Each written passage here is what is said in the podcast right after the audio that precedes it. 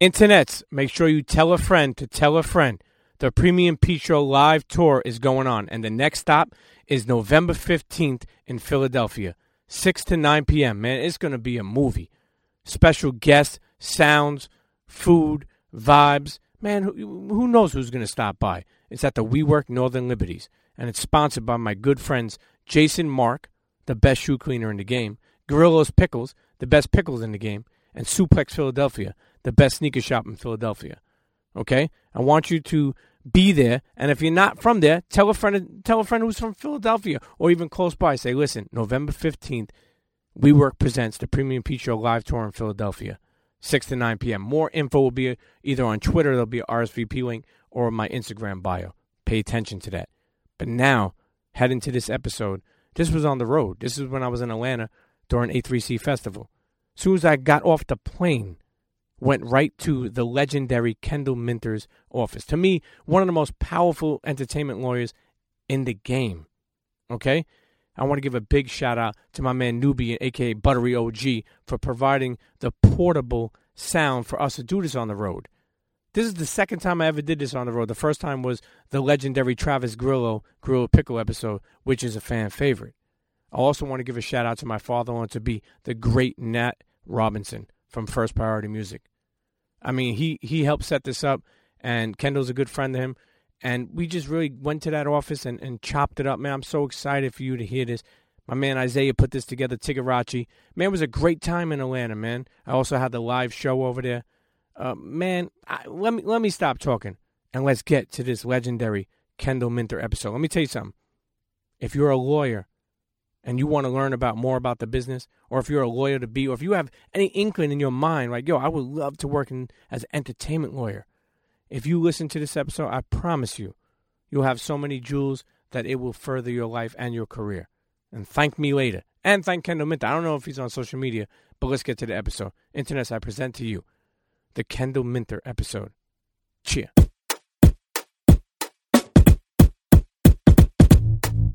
Come on, everybody get set, let's go. It's the next episode. It's the Premium Pete Show. News, interviews, all of the info.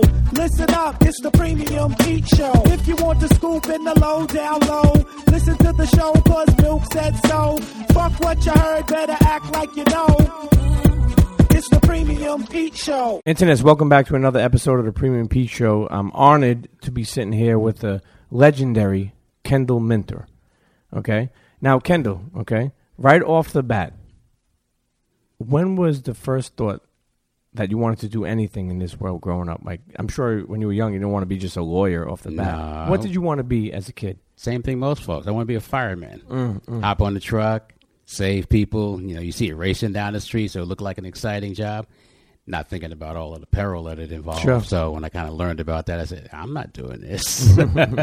Could be something that's cleaner, easier, and that I can affect more people. So I just went to school, and you know, as I kind of got into um, undergrad, got on the pre-law path, studied government and poli sci as a major, did a lot of entertainment stuff on the side to make some dough, and then uh, went to law school. Well, let's take it back for a second. You grew up in Brooklyn? No, I'm, in a- I'm a native of uh, St. Albans, Queens. Okay, Queens. Grew up in Queens. the land of uh, Count Basie and Lionel Hampton and Muhammad Ali Damn. and James Brown. You ever and- meet Muhammad Ali? Yeah, I did. Actually, in the first time I met him was actually on Linden Boulevard in St. Albans. Really? How that happened? He was Cassius Clay then, okay, okay. so that dates me. Mm, Yeah, but yeah, that was the first opportunity. I rode up there on my bike with a whole bunch of motherhood rats. Mm-hmm. Met Cassius Clay coming out of a house. What, did he say anything to you, or just Yeah, he said, "Hey kids, how y'all doing?" Yeah, be And good, y'all. He was real gracious. Okay. and he, you know, he lived right down the street from Count Basie. Mm. Um, but that was the first encounter. Yeah. You know, um, when you think about someone becoming successful later on in life, you know, how many friends of yours that you grew up with have become successful? Did they join you, or a lot of them just fell off? To be honest, most of the cats I grew up with, probably half of them are dead or in jail, Mm, and that's why you know. Um, when I came up, when I was in high school, I decided not to go to, to school in my neighborhood. Mm. So if I'd stayed in Jamaica and, and uh, St. Albans area, I would have gone to Jack, Andrew Jackson High School. Mm. But I saw where my boys were going. Uh, so you know, you know, we were running the streets. We were stupid, Sure, sure. and some of them, you know, got hooked on drugs. A couple got killed. So I'm like, I got to get out of the neighborhood. You So- said that to yourself. yeah, Not your yeah. parents? I said no. I said that to myself. I'm like, if I'm going to make it, I got to not go to high school because I'll be hanging out with my boys. Mm. Because I knew the kind of stuff we were doing, which was just stupid. Not stupid criminal, just stupid, stupid. Sure, sure. Now, you Uh, grew up with mom and dad? Yeah. What did mom yeah. do? So I mean, they were all originally they're all from New York. Mm-hmm. Um, so I was born in Corona, Queens, Mm. and Jamaica Hospital, and then moved to St. Albans when I was five years old, and stayed there essentially until I went off to college. And mom Um, and mom did what, what was her profession? She was a teacher. Okay. So she was initially a teacher, and then after that, she was a, a professor at LaGuardia Community College Mm. in New York, teaching psychology. And she was an administrator. My dad was a uh, engineer, um, aerospace engineer. So Mm. Okay, he wow. worked for uh, Fairchild Industries out Nice. of Long Island, and he did that for many, many years until he uh, moved to Connecticut and worked for Sikorsky. Mm. And at Sikorsky, he ran a Black Hawk program for for the Army. Did you have a good relationship with pops? Yep, still do. Oh, nice. Mom's gone, but Pops is still around, living with my brother, my younger brother, in uh, Northern Virginia. And uh, he's 87, thank Wow. wood. Knock, God knock bless. on wood. Yeah, I got livable genes. You know, when you were growing up, would you say that you were a middle class family, or you know, like did you have, you know? Yeah, we. I mean, we were definitely middle class. We weren't struggling. I can't go back and say, yeah, it was hard times. Didn't know where the next meal was coming from. Sure. And got evicted. And we didn't really have any of that. But at the same time, we weren't blinging. Sure, sure. So I had to pay for my own first car, which I spent $75 on. Yeah, wait, seventy. What'd you buy Yeah, for it was a seventy five? Fiat, man, a oh, four-door Fiat that was falling apart. did you fit in that? It was four of us. I mean, four door, and I would take all my crew, and we would roll up to school. I went to school at Flushing High School, which is how I got out of the neighborhood. And I got out of the neighborhood on a zoning variance by saying I wanted to study Russian. That was the only way I could get out of the neighborhood. And they taught Russian at Flushing High School. How, how did you hear about that? I just did some research. Mm. I was looking at, you know, what do you need to do to go to a high school outside your neighborhood? And There had to be special circumstances and get what they call a variance. So my variance was, yeah, I want to study Russian. I didn't study liquor Russian, mm-hmm. but I said I wanted to study Russian, mm. so I got admitted into Flushing High School. So I commuted every day, first on the train, and then, you know, after a few years, by the time I got to my senior year, bought me a seventy-five dollar Fiat. Drove to school every day like some hot Fuck, I shit. couldn't even think about uh, uh, seventy five dollars for a car that's yeah, actually well, working. That was know? back in you know, mm, a couple of years Yeah, ago. yeah, I know you don't. You, you, Yeah, a couple of years ago. You know, you know, I asked you about pops because uh, you know, obviously you say middle class family. Yeah. But uh, and we'll go over your career, but being you know an entertainment lawyer or being a, a bunch of other things, professor, and we'll get into that. But you obviously were probably more successful than your father monetary wise. You know. Mm-hmm. Um, did you ever get a chance to buy him something that really stuck out, or, or, or do something for him with your success? Nothing in the sense of, of financial gifts. Just, you know, thank yous by way of Christmas stuff and holidays and birthday gifts and, you know, picking up a tab on dinner when we would go out. And even now, you know, since he's been retired for many years, just, you know, he lives in Virginia, bringing him down to hang out with us in Stone Mountain for a couple of weeks and just making sure everything's Drink some wine. Yeah. Smoke some cigars. He loves wine. I got to slow him down because he, he drinks wine like people drink water. it's like, Hey, all right. listen, they say wine helps you when you get older. You believe in that? I'm drinking it every day just to make sure I'll be fine when I get older. You know, uh, w- when you were young, right? Mm-hmm. In your teenage years, did you have like good credit? Did you were you aware of that? Like, I did know you, shit about credit. Yeah. You need Who credit does? when we were young. I mean, it was cash and carry. Mm. Didn't even have a credit card until I went to college. Mm.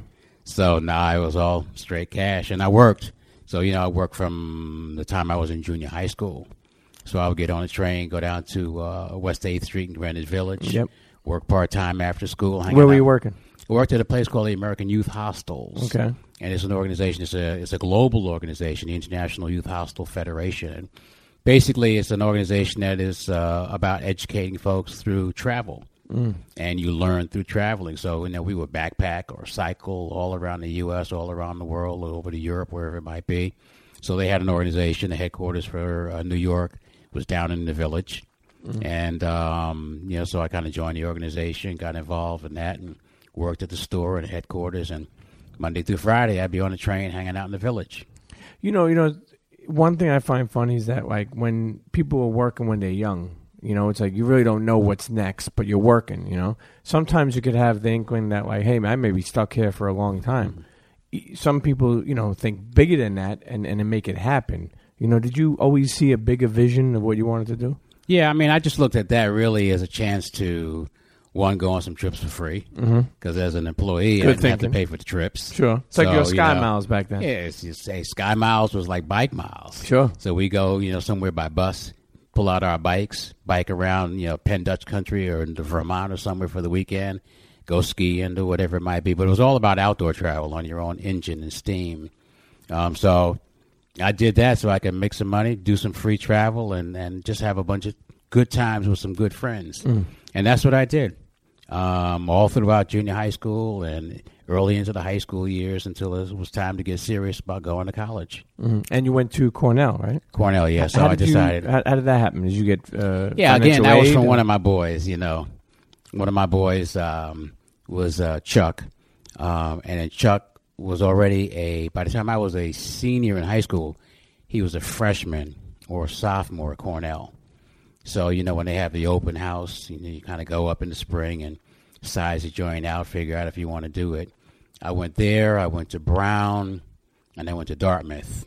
When I got to Dartmouth, there were like maybe five black people in the town, mm. and I'm like, I don't think this is gonna fit. Plus, they weren't, and they had just admitted women, maybe two years earlier. So I was gonna be, this is gonna be like a dry run. I don't want to go to Hanover, New Hampshire. So Dartmouth was out. Sure, sure. Then I went and spent a weekend in Providence, Rhode Island, at Brown University, and it was uh, kind of like the homecoming weekend, and got involved with the Black Student Union up there. And saw Isaac Hayes do a show, which was really off the chain, and it was all right, but it just it didn't knock me out. It would have been acceptable, but it was like not a first choice. Then I went to Cornell and started hanging out with my boy and his boys, and we had like a rip roaring weekend that I can't talk about or put in print because you know we were doing some stuff that might be illegal depending on what state you live in. Yeah, yeah, yeah. And um, I said, "This is the joint." So mm. I mean, it was a beautiful campus. It was a great curriculum. The vibe was real good. So I decided Cornell was the spot. Plus, they had a real good recruitment mm, program. Mm. They had some real top-notch folks that were getting into this, the mainstream of getting African American African American mm-hmm. high school students mm-hmm. to apply to Cornell. So our class, actually, my class was the class of '74, was the mm-hmm. largest class of African American students ever in the history of Cornell University, mm. and we tore the joint up. Mm. They still are like, damn, we let them in here, but we tore the joint up. But we had a good time. You ever go back to have like alumni? Yeah, I go back about every two or three years for the alumni weekend weekends. They, and stay in the dorm over there. Well, yeah, yeah, yeah. Some of my friends stay in the dorm. I like to stay in uh, a nice inn up Yeah, the road with the views and everything. Who knows? Probably. Who knows? What, that those dorms must be, you know, a lot of throw up. Yeah, I mean, well, you know, Maybe it's, some it's blow still, in there. It's still like bunk beds and shit like that. So you That's know, crazy to live like that later on in life. You, You, know? look back on it like uh, it worked at the time, but sleep in the bunk bed now for the weekend for what? Now, I've, I've I've had a couple of lawyers um, on shows um, that I've done. Um, how hard is the bar exam? Hmm, that's a good question because you know everybody has a different level of aptitude when it comes to taking written exams. It's that whole cognitive process. Some people left brain, some people right brain, some people no brain, and it's just a matter of how you yourself tackle exams. So for me, thank God and knock on wood, I passed it on the first go round. Um, but you know, I, I never really had a problem taking tests.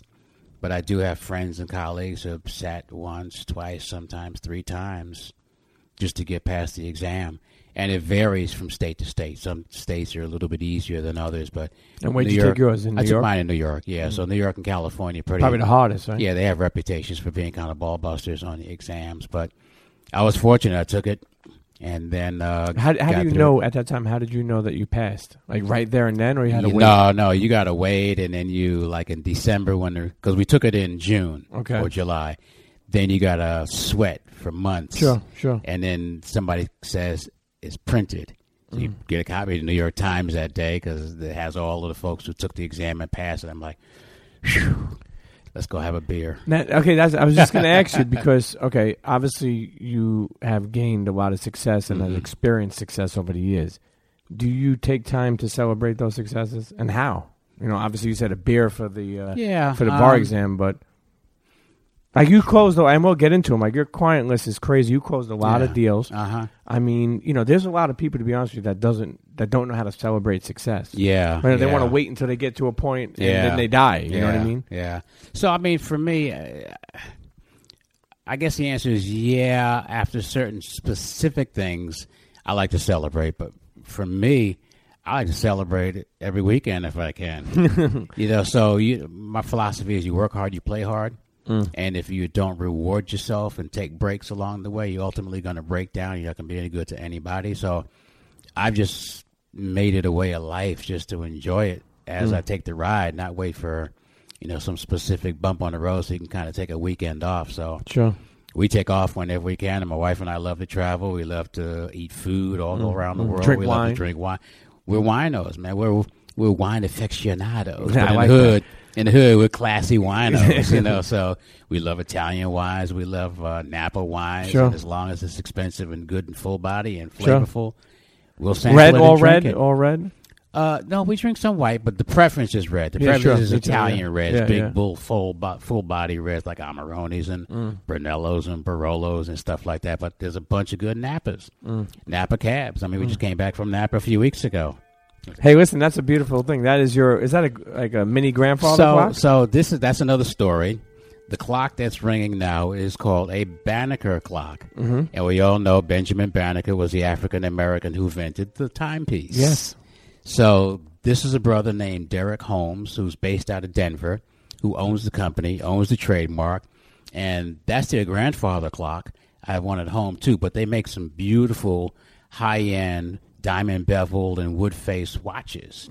So they're like the joint. Snoop, you know, we got hooked up with Snoop, so he's wearing one, and a whole bunch of other folks in the business. But Banneker watches, check them out. Mm, I like that, and and you know, I think, uh, you know, it's important. I was telling some growing up in Brooklyn, you know, um, especially like you'll see like places like Ocean Parkway, Mm-hmm. uh, Prospect Park. You'll see the big Jewish community, Yeah, the big Hasidic uh, uh, Yep. community. huge. Those people stick together like no other. Yep. It's not. And you look at something like Chinatown. Yeah. If people stick together like That's no right. other. If you go to Chinatown, New York City, you'll see a TD Bank with Chinese letters underneath, Mhm. McDonald's with Chinese Right. letters underneath. Yep. Same thing in, in, in Jewish areas. Yeah. You'll see to have kosher pizza. That's right. you know, uh, Koreatown in L.A. Exactly, Yeah. and that should be done more. Like you, you look at it, like in the black community, you talk about supporting black business. Yeah. You know, Mm-hmm. Yeah. um, how important is that? Because I see, like you've been doing. I, I was in the bathroom. I see like a, a an art piece. Is that Mm-hmm. Yeah. from somebody? Uh, Yeah, from a, from a, one of our Tony, from one of my clients who's a brother who's an artist, and got some other pieces at home from other artists. And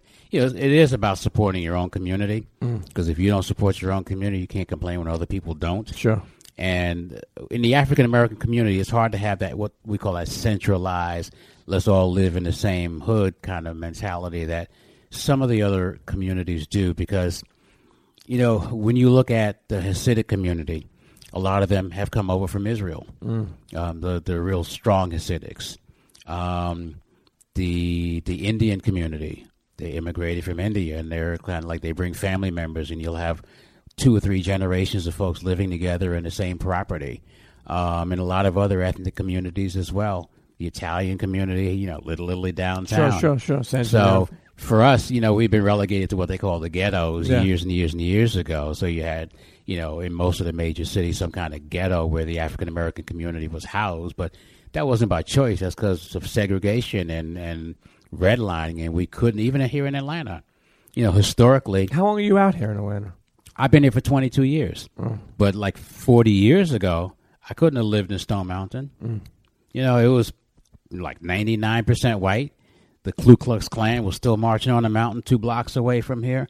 So the Andy Youngs and the Maynard Jacksons and the, you know, all of the pioneers of the Atlanta black civil rights movement, they lived on the southwest side of town because that's where they could buy property. That was decent property that they could live at and not be harassed. Mm. Even though you gained success over the years, do you recall times like that you experienced some racial issues? in- Yeah, I in, in mean- being a lawyer. I've never been like beat up by cops or chased down the street unless it was something stupid that I had done. But um, or even Yeah. a deal with somebody that had a, another lawyer that may have like profiled you or or I know what happens, you know, and it's rare because of the sophistication of other professionals most of the time. I mean, everybody is not as outspoken and left left brain as our president is, but you know, there will be folks that will subtly have comments that you know are racially divisive, divisive, and come from a place of ill, um, and they won't say it to you yourself, but other friends Sure. who may be Caucasian who are friends of yours will say like, "That guy's out for you. He doesn't dig you." And you know, even when I when I left um, the company I was working for in Washington D.C. Mm-hmm. called Fairchild Industries, I was in house counsel doing their radio work, and this was back in 1978 or so. And I interviewed with a lot of, probably about a half a dozen different high level white entertainment attorneys. I mean, the tops, the Paul Marshalls and folks like that. And I went around and, you know, they were all like, hey, kid, you know, you got great credentials and we'll kind of get back to you. You know, we have a lot of African American clients and it would be good for the firm. Did I get one offer? Not. Mm. So the offer I got, again, came out of relationships. I got an offer from a guy named Arnold Burns, who was a Cornell grad. Um, and that connection was because of Cornell. Mm. Because I saw it on my resume when he gave it over to the hiring party. He says, one of my alumni, mm. interview him. So I interviewed and I got an offer and I joined a firm on Park Avenue called Burns Jackson Miller Summit in Jacoby. So I was on Park Avenue, 57th Street for a couple of years there, learning everything I could, copying stuff all night long to Being a kinda- sponge. eh, being a sponge. I, so I did entertainment, I did litigation, I did corporate work, anything that I could do to create the knowledge base. Then I'd have my clients kind of come in after six and seven o'clock at night, jeans and guitars into Mm, a corporate firm because you know bringing them in the door during the day was not going to cut Sure. it. Now, were you making money at that time? Were you? Yeah, I mean, I was making huge dollars. I think I was making like fifty grand a year. hey, listen. That was big money. I mean, my first job was like twenty five thousand dollars a year as a corporate attorney with a, a Fortune one thousand company, and that was as a lawyer in the in the general counsel's office in Washington D.C. So, you know, it's all relative to the time period because that was like over thirty five years Sure, ago. sure. But still, yeah, it was good money. I mean, you know, had a, a nice um, townhouse, not a townhouse, but a brownstone in in Brooklyn, and you know, drove a Benz into into the city, that kind of stuff. So he wasn't hurting, but wasn't blinging. I mean, Yeah. that kind of money right now, a client will make on one deal just as their publishing advance. Who was your first notable client, and how did you get them? Oh, that's really easy. Roy Ayers, who's still a client of mine. Roy is going on maybe seventy six now. Wow. Guy still works every single weekend. Right now, he's in South Africa. Wow. Last week, I think he was in Russia. The week before that, how, how did that happen? How did you? Well, he had an attorney um, who passed away a number of years ago, and he just wasn't satisfied with him.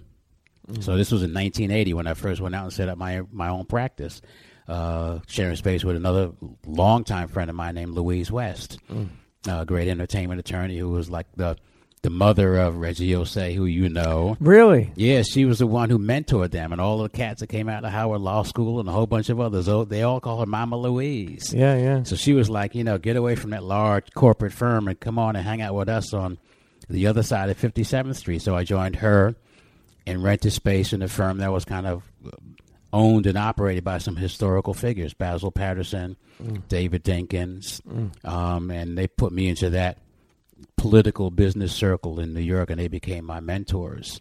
Um, and David Dinkins, who was, you know, one time mayor of New York, still alive, still a good friend. I just saw him at an honors award for Beasler maybe about two months ago. But that was what we were doing in New York at the time. And um, started the practice and just kind of built it from there.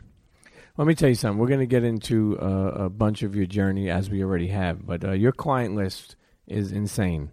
I mean, obviously, we're talking about you know this is taking years and years to build. This is not something. One thing that I already get, and I know the audience will get, is that you put in the work.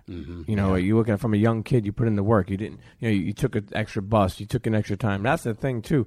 You put in the work, and get results. You got to hustle. You know. it's not going to be. I got to go over this you. client list. I got to go over this, and you stop me if you have some interesting story. Sure. But R and B, uh, you represented Donell Jones, Yeah, still do. Jagged Edge, Mm-hmm. Teddy Riley, Yep, still do. uh, Freddie Jackson, Yep. Cameo, man. Yeah, Oh, Larry let me tell you Blackmon and that Candy, piece, Candy is one of my favorites. Those dudes are still working. Really? Yeah, yeah, Atlanta folks. Mm, mm. Yeah, um, and, and I got linked up with that um, by their then manager, who was uh, actually Maynard Jackson's ex-wife. Mm. Wow. Yeah, yeah. Yeah. It sure shows you too. Networking hmm and relationships Yeah, is yeah. everything. Well, I mean, it's everything because when I moved down here, my largest mentor was May- was uh, Maynard Jackson, Mm. the former mayor of Atlanta, who at that time had left office, but he was running Jackmont Securities, which was a securities firm, um, as in um, you know Wall Street Securities. Mm. And he was like, "Hey, let me just show you the ropes here." I had an opportunity and negotiated a lot with another good friend of mine, Joel Katz, about joining his firm, which was Katz Smith and Cohen at the time. He was a leading entertainment lawyer in town who had everybody from you know James Brown all the way through. Um, well, we just couldn't strike a deal, so we're still friends, but we just couldn't get a deal on what the back end was going Yeah, to be. yeah, yeah. So Maynard said, "Hey, these are my guys, um, uh, uh, Sherman Golden and Ray Sales, and it was Sales, Goodlow, and Golden." And he said, basically, they do all, of, not all, but the majority of the city's municipal bond work. They don't do any entertainment, so it'd be a good place for you to hang your hat and do your thing while you're getting admitted into Georgia. So, my first two and a half years, I was downtown on Peachtree Street, um, in the uh, Portman Building. Uh, I think it's SunTrust Plaza now. Um, and that's where I housed myself on the 43rd floor for the first three years until I said, I'm tired all the way of up top. All the way up top. Why does it seem like? I mean, I'm a Brooklyn kid, but why does it seem like everything in Atlanta happens on Peachtree Street? Because Peachtree is like our, our combination of Broadway, Okay. Madison, and Fifth all rolled into one long ass street. That's Okay. Peachtree Street. Okay, let's go over some more. We uh, Silk. Yeah. So Ashante? actually, my office manager, who's Okay. sitting right out there, Louise, Yep, Louise. has been Silk's manager and road manager and that, or booking agent. Really? Yeah, her son's been the road manager, um, as as his dad was prior to that. But Louise actually is another Brooklynite. Mm. She moved down here to Stone Mountain five years before I did. She used to work for me in New York, so we've been together over 25, 26 years. Damn, that's like a marriage. Yeah, it is.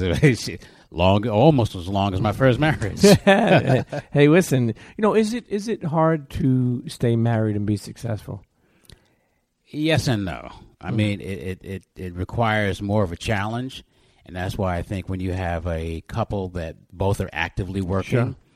and both of them have active careers, you know, your energies and your time and your focus are split. Um, but you know, fortunately, you know, thank goodness my first marriage was uh, 27 years, Sure. three great kids, um, and we just got to that point where we kind of just drifted apart over time. But you know, the business will kind of pull you apart if you let it. Now, my wife that I've been married to now, beautiful woman named Pamela, we've been married 10 years. I can't go on a trip without her. She's like, nah. it's not, it's not She's happening. like, you going to L.A.? I'm coming. You going to Jamaica? I'm coming. and I love it because you know we're two of a kind. We have uh, you know a bunch of common common uh, likes and needs and desires, and that's basically what we do together. And she travels with me, and we have a great time. And she's really sociable. Um, so it's a you perfect need match. a partner, man. You know, You have to have I'm- a partner. yeah, I'm- yeah, I'm yeah. Otherwise, that. you're doing it solo, and there's nothing wrong with doing it solo. But you know, God said, man is meant to have a partner. you know. Um, you also had Ashanti. Yeah, Um, yeah. How yeah. is that? Are you still representing with Still her? work with her, not as often as possible. Um, I did her last deal, which uh, put out her last two albums on Entertainment One. I started working with her when she was 14 years old. Mm. Wow. Yeah, and we had a bunch of contracts, including one from Diddy, Mm. which we decided, nah, mm, thank you, but let's do something different. So, hooked up with a friend of mine, Ron Sweeney, who was over at Epic at the time. Yep. And uh, ultimately uh, went to work over there. Um, but she's still in the groove and on, on a nice grind because she's been able to diversify her career. So she doesn't have to rely just on selling records. That's just a vehicle these days. So she spends as much time, if not more, um, just doing television and motion picture production as she does singing on stage. Sure, and and I see her touring. Yeah. Um, Musiq Soulchild. Yeah, yeah. Soul Child music um, is interesting because um, I represented music one on one for a number of years, but then had to kind of back out of uh, just representing him directly to avoid a conflict because I also represented his managers, Okay. Mike MacArthur and Jerome Hipps, and I represented his producers, who were uh, Carvin and Ivan out of out of Philadelphia. At one point in time, how many clients do you have? Like, how many clients do you have now? Do you know? Do you go by a list? I, I I don't know, but I would say probably during any given day, I may work on matters for maybe twenty different clients. Mm. But during any given six month period, I may work on matters for like a hundred different clients. Now, are you talking about like contracts and stuff like that? Also, Transactional. I don't. I hate who, going to Who deals with you? You like have Nah, nah. If litigation comes up, I refer it out to a friend and a colleague, depending on what city, and I may do second seat. But I'm not going to run into court and file briefs and motion. That's it's, it's mind-boggling. It's So you're that you have to handling really what? do. It- it- I do the business transactions and negotiations, the deals. We call it transactional work. Mm. So if they need a company set up, I uh, you know file copyrights and trademarks. I negotiate their deals and draft them and kind of orchestrate uh, introductions and you know whatever it might be. If it's entertainment, it's something that I do. So it's not just in the music industry; it's music, film, television. Uh, live theatrical in Sure. terms of stage, international licensing, brokering deals, that kind of stuff. So, and it's, and it's a global practice. So, there's always some interesting things going on with some real serious and significant characters. Sure. What would you say the worst part of your job is? Hmm. If you had to think about it. Wow. The worst part, the worst part, the worst part. I guess the worst part. Oh, there's that clock. There we go. Yeah. There's Banneker letting us know it's on the hour. And this time, since it's on the hour, he's, he's going to chime five times. It's okay. It's okay. Good. So you were saying the So worst let me, part of yeah, let me give some thoughts of the worst part. Um, I guess the worst part, and I can't identify it with one specific client, but I would say the worst part is knowing that you know you've given some advice, um, that it hasn't been followed, Mm-mm. and now Fall you're being asked, yeah, for for all kinds of different things, business wise or personal, and now you're being called on to kind of pick up the pieces Mm. um, that you know could have been avoided. Okay. Okay. I'll tell you one thing. That clock is a beautiful thing. Yeah, yeah, It- definitely is. I like the way you said this time it's going to ring, uh, you know, Yeah, five times. uh-huh. We spoke about what's the worst part of your job. What to this day do you still look forward to coming into the office? Like, what do you like doing about your job? Because people see a lawyer, they automatically, you know, look at it like, oh, this guy makes money, a lawyer. yeah. You know, what's fun about being a Well, lawyer? you know, I don't do it just for the money. I mean, you got to have the money to keep it going. sure. and you got to have enough money to enjoy it. Sure. So I, I would say, yeah, I don't have enough money to retire, Mm. uh, which is what keeps me going. Well, what would be? I mean, But- what's money to retire? Like, Well, these days, I mean, you know, if you don't have several million dollars in investments, mm-hmm, mm-hmm. you know, you can retire, yeah, mm-hmm. but at what level? Because you got to figure out a third of that's going to taxes. Sure. So even if you were making five hundred thousand dollars a year in terms of retirement income, by the time you take out your tax money, you know, it could be a third of that gone. So that leaves you with a couple of hundred grand, and if you still got to pay a mortgage or bills by the time you're finished, you know, there's no money for wine. sure. you know, we'll, uh, let's get back to where we're saying the best part of the job. Yeah, so the best part of the job is just being involved in success. Mm. So I'm not one who can sing and get up on stage. So you were never an artist. You were Nah, I didn't want to be. I mean, you know, I played violin. never had no bars. I played uh, trumpet when I was in, Okay. you know, uh, junior high school and, Okay. and, and elementary school, but that was about it. I never wanted to be a musician. I don't have musician talent.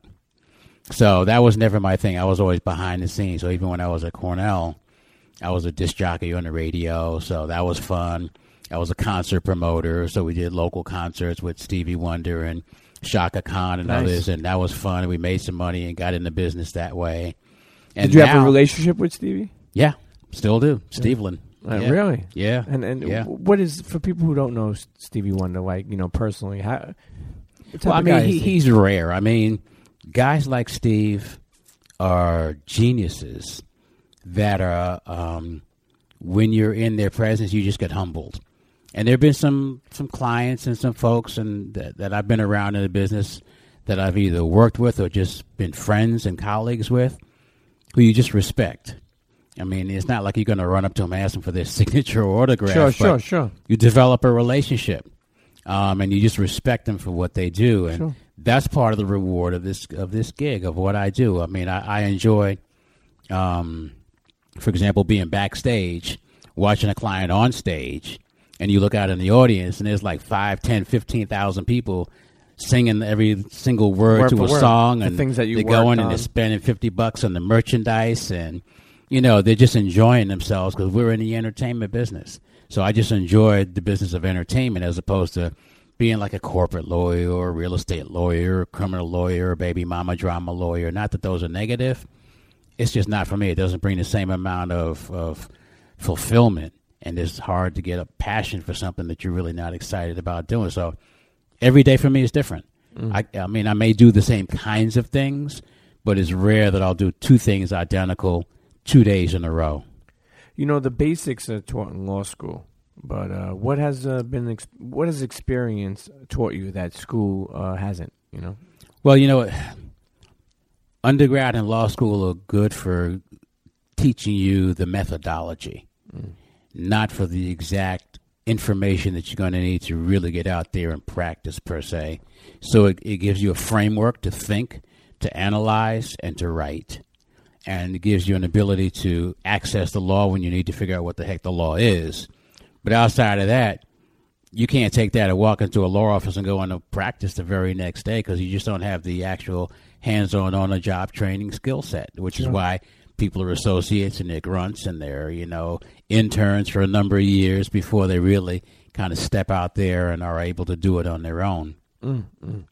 you know um, what uh, when you really think about it. Now that we're talking about deals, or talking about experience and, and things you've learned, what's the biggest deal you ever closed? Hmm. Wow. And then I have a it's a two part question. Once you tell me the biggest deal you ever closed, I have a two part question.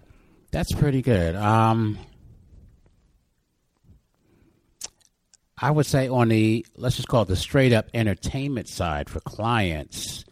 Um, no one deal, but let's just for example, last year, one of my clients um, was a Jamaican guy that nobody knew about because a few years before that, he was a policeman in Jamaica and he befriended uh, a longtime client who was really like my adopted brother named Specialist Clifton Dillon down in Jamaica. He's one of the architects of successful reggae. He, you know, kind of molded and structured the careers of uh, artists like Shabba Ranks and Patra and Mad Cobra and Buju Banton. Mm-hmm. So, Omi was his Barrington late- Levy. Barrington Levy, man. Yeah, I represented Barrington. And Really? Yeah, yeah. One of my favorite Chaka Demus and Pliers, Barrington Levy, Third World. So Jamaica was like my second home, still is for like many, many years. But one of my great friends and a, an intelligent, really sharp producer, artist manager, artist development guy, specialist. So this guy named Omi, uh, Omar Pasley, came into his studio and office a number of times saying, "Hey man, listen to this track. Specialist, go back, go back, needs more work." And ultimately, got to the point where Specialist says, "You got something." So he took it to his guys, Sly and Robbie, and a few others down in Jamaica, and they put the twist on it. And the twist that they put came out to be a song called Cheerleader. Okay, wow. So a couple of years That's ago, a couple of years ago. Cheerleader was the song of the summer Yeah. for 2015. Um, what was it, 16? 2016, just last year. It was a song of the summer last year.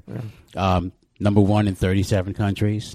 Um, did uh, 500 million streams, 5 million downloads. So this guy, Omi, who nobody knew about except the clan and the posse in Jamaica, went from being just a Jamaica favorite to a worldwide phenomenon. TV shows touring all over the world. So literally, he went from being, you know, just a policeman making fifteen thousand dollars a year to a multimillionaire. Wow. So naturally, that took a lot of different deals, and those different deals add up to a lot of money for everybody who's involved. So that's the beauty of being in the music business. Like Nat knows, um, you know, Nat Robinson discovered Eamon, and together, you know, they went from Eamon who to Yeah. like give that kid To a a, check. multimillionaire, yeah. yeah, yeah, and that's the beauty of our business. You just never know where that diamond in the rough is going to be. So, so you've been in the business. How long have you been uh, in entertainment? Wow. So- thirty years. Thirty-five plus. Thirty-five years. So you're saying that deal was the biggest one you made?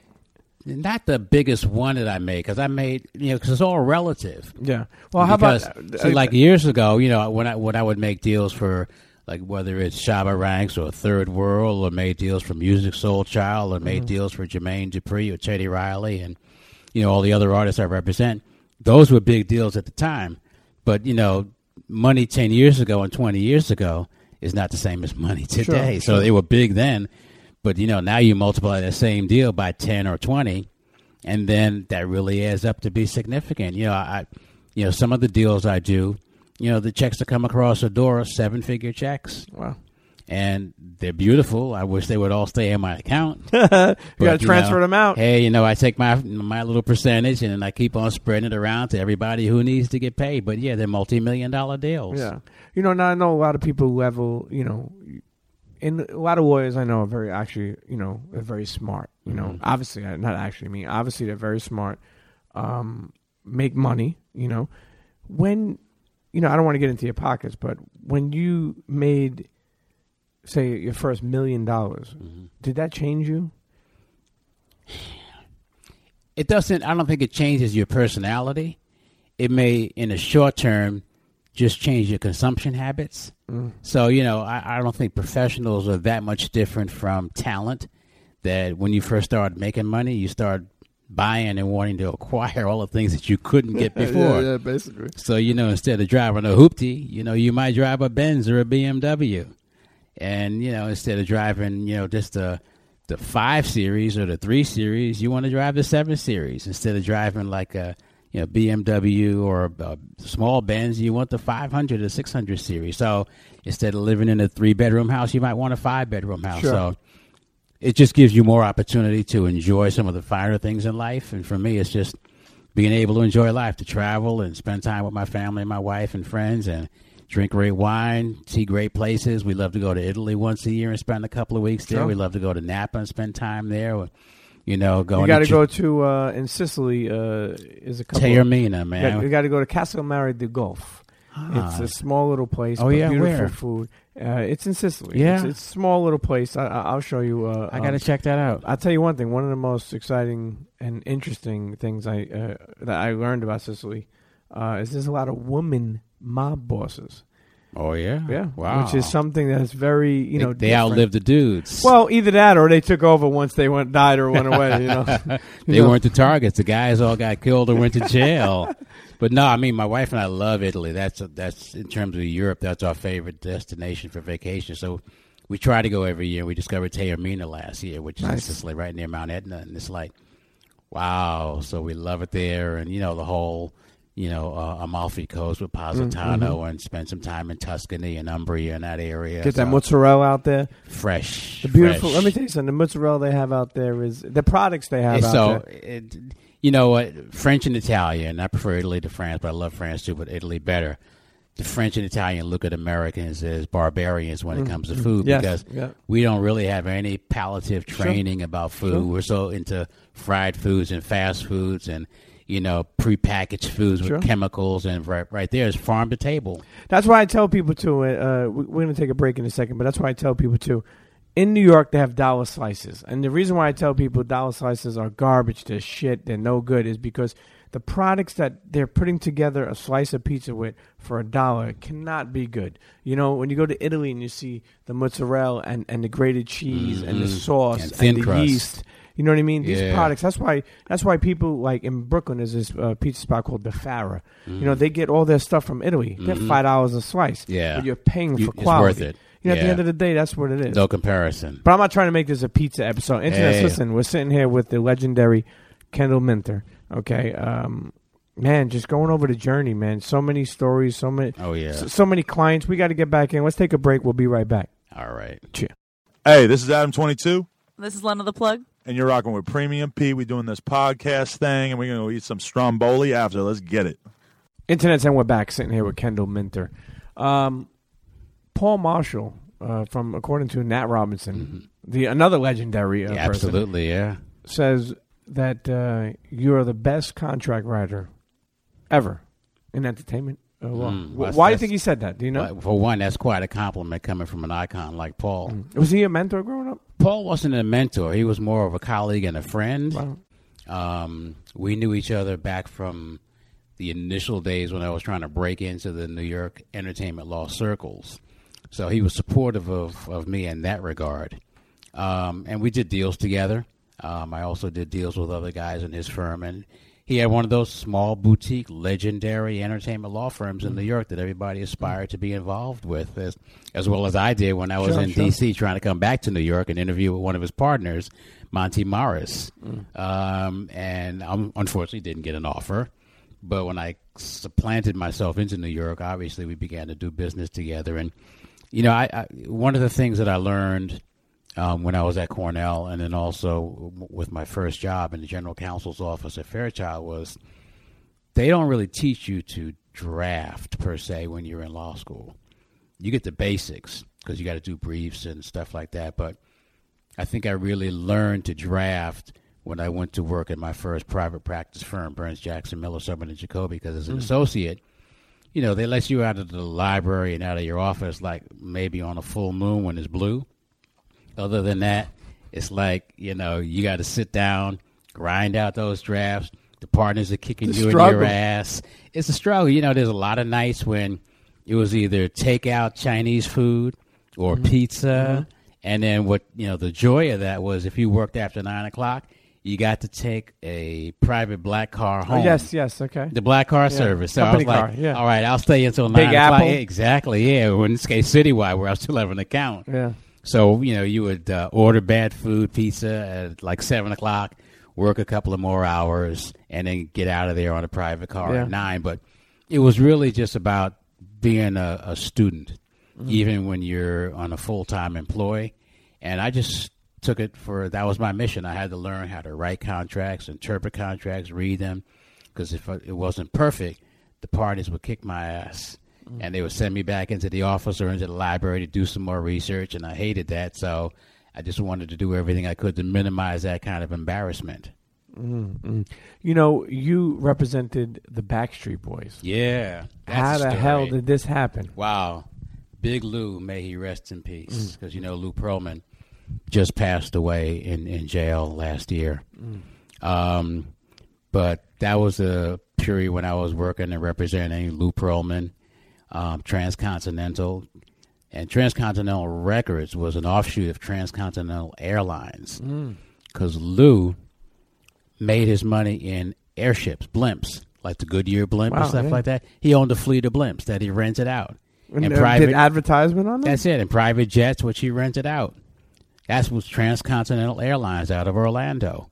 Hangars and the whole bit down at the airport. He wanted to be in the music industry. He was, um, you know, uh, Simon and Garfunkel. Garfunkel was his cousin. wow. So he came from that musical family. He was from Queens, New York. And Lou and I met. He didn't have an entertainment lawyer. Um, I met uh, Johnny Wright. It was Johnny Wright and Donna at that time, his wife at the time. And they went into business together. Johnny would be the uh, talent finder and the manager. Lou would be like the entertainment guru putting all of the pieces together. And he came up with this idea of a boy band, the Backstreet Boys. So they did auditions, they cherry picked them, they put the band together, and essentially what they did was they toured them around the uh, high school scene. So they got a huge national audience of high school girls who loved them like crazy, built up a fan base, and started putting music together. That led to um, um, Ed Eckstein, was a brother who had been around the business for years, still is a little bit, ran Mercury Records. And, you know, we got an in, we sat, we talked, I negotiated the deal with the Polygram, Polydor Mercury mm-hmm. Records folks. Ed Eckstein was about to sign the deal. We signed the deal and sent it back. And then he called me in the office and said, Kendall, you know what? You know, I can't close the deal. There's never, in my opinion, ever going to be another New Kids on the Block. I said, what? Nah, he says, it's just not going to happen. So I can't do this Backstreet Boys deal. So we said, all right, that's fine. So we went around the corner. Um, and then, you know, at that time, Jive and Zomba were huge businesses owned by Clive Calder. Um, Clive and the crew over there, Clive and Barry Weiss and the rest of the crew, they got it. We did the deal. Um, and as they say, is the rest is history. From Did they know that you were just around the corner with the yeah. other guys? Oh yeah, yeah. We told them because we, we, you know, we got basically we got Polygram and Mercury to pay us twenty five grand to leave peacefully. Mm, really? Yeah, yeah. Why Because for wasting your time? after wasting our time, you know, we signed a deal, negotiated, they had agreed on the terms, and they refused to close it.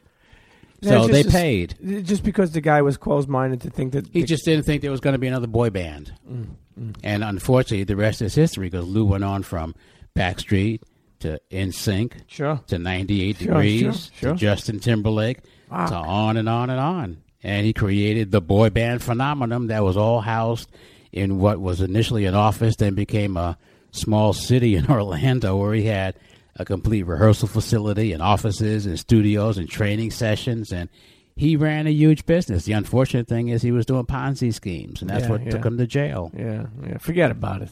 Yeah, forget about it. We also represented Kool & the Gang. Yeah, You yeah. know, but, you know, uh, one of the great things about Kool & the Gang is my father used to. Say, so my mother's name is Joanna. wow. and my so she's on the air every day. Yeah, my father used to. Growing up, my father used to sing that song to her in the Yeah, house. yeah, and, uh, yeah. You know, it was a great memory to you know. Well, you know, those guys actually, uh, Robert Kool Bell, Yeah. one of the founders, obviously, is a, still a close friend.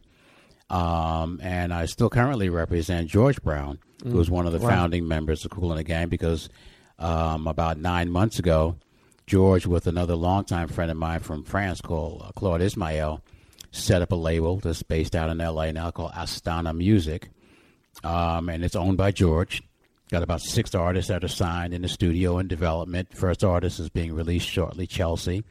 Um, actually, Kool & the Gang right now is on a plane to Asia. They left Really? this morning out of yeah, they left this mo- early this morning, so they're going to be in Asia for two weeks. The music doesn't stop. No, man. no, you know what? And I was I was looking at the music from the '70s Mm. is still hip, current, and on the air every single day. There's another group of uh, behind the scenes, behind the microphones, producers, writers that I represent out of Italy. Mm. guy named Mauro Malavasi and mm. David Romani that most people probably never ever heard of.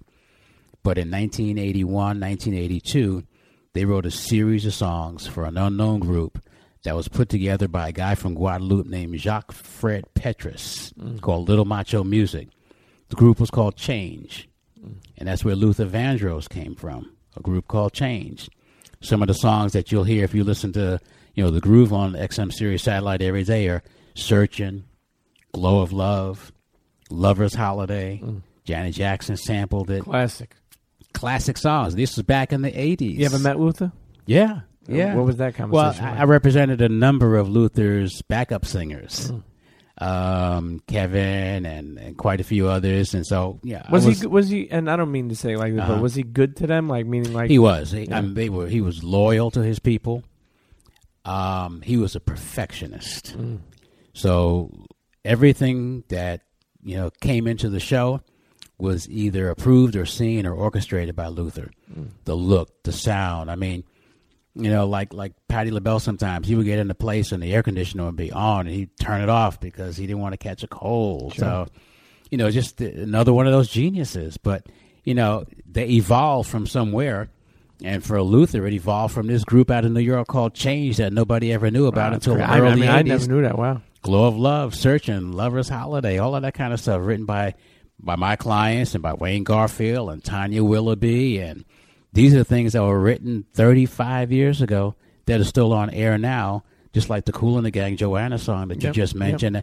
Classic music that just lives on and on and on and, and fortunately pays the creators still every single quarter. It's amazing. You know, you also represent uh, uh, Pastor uh, Creflo Dollar. I sure did. Who- who- Not not personally, and I didn't represent the church. I represented Arrow Records. Okay. Arrow Records That releases their the, It was a the music- sermon and the music. Yeah, it was a me tell you music division. Uh, one of my good friends that used to live down here in Atlanta, his Mhm. name is uh, Gerard Smith. Mhm. G Rock, he goes Yeah. by it.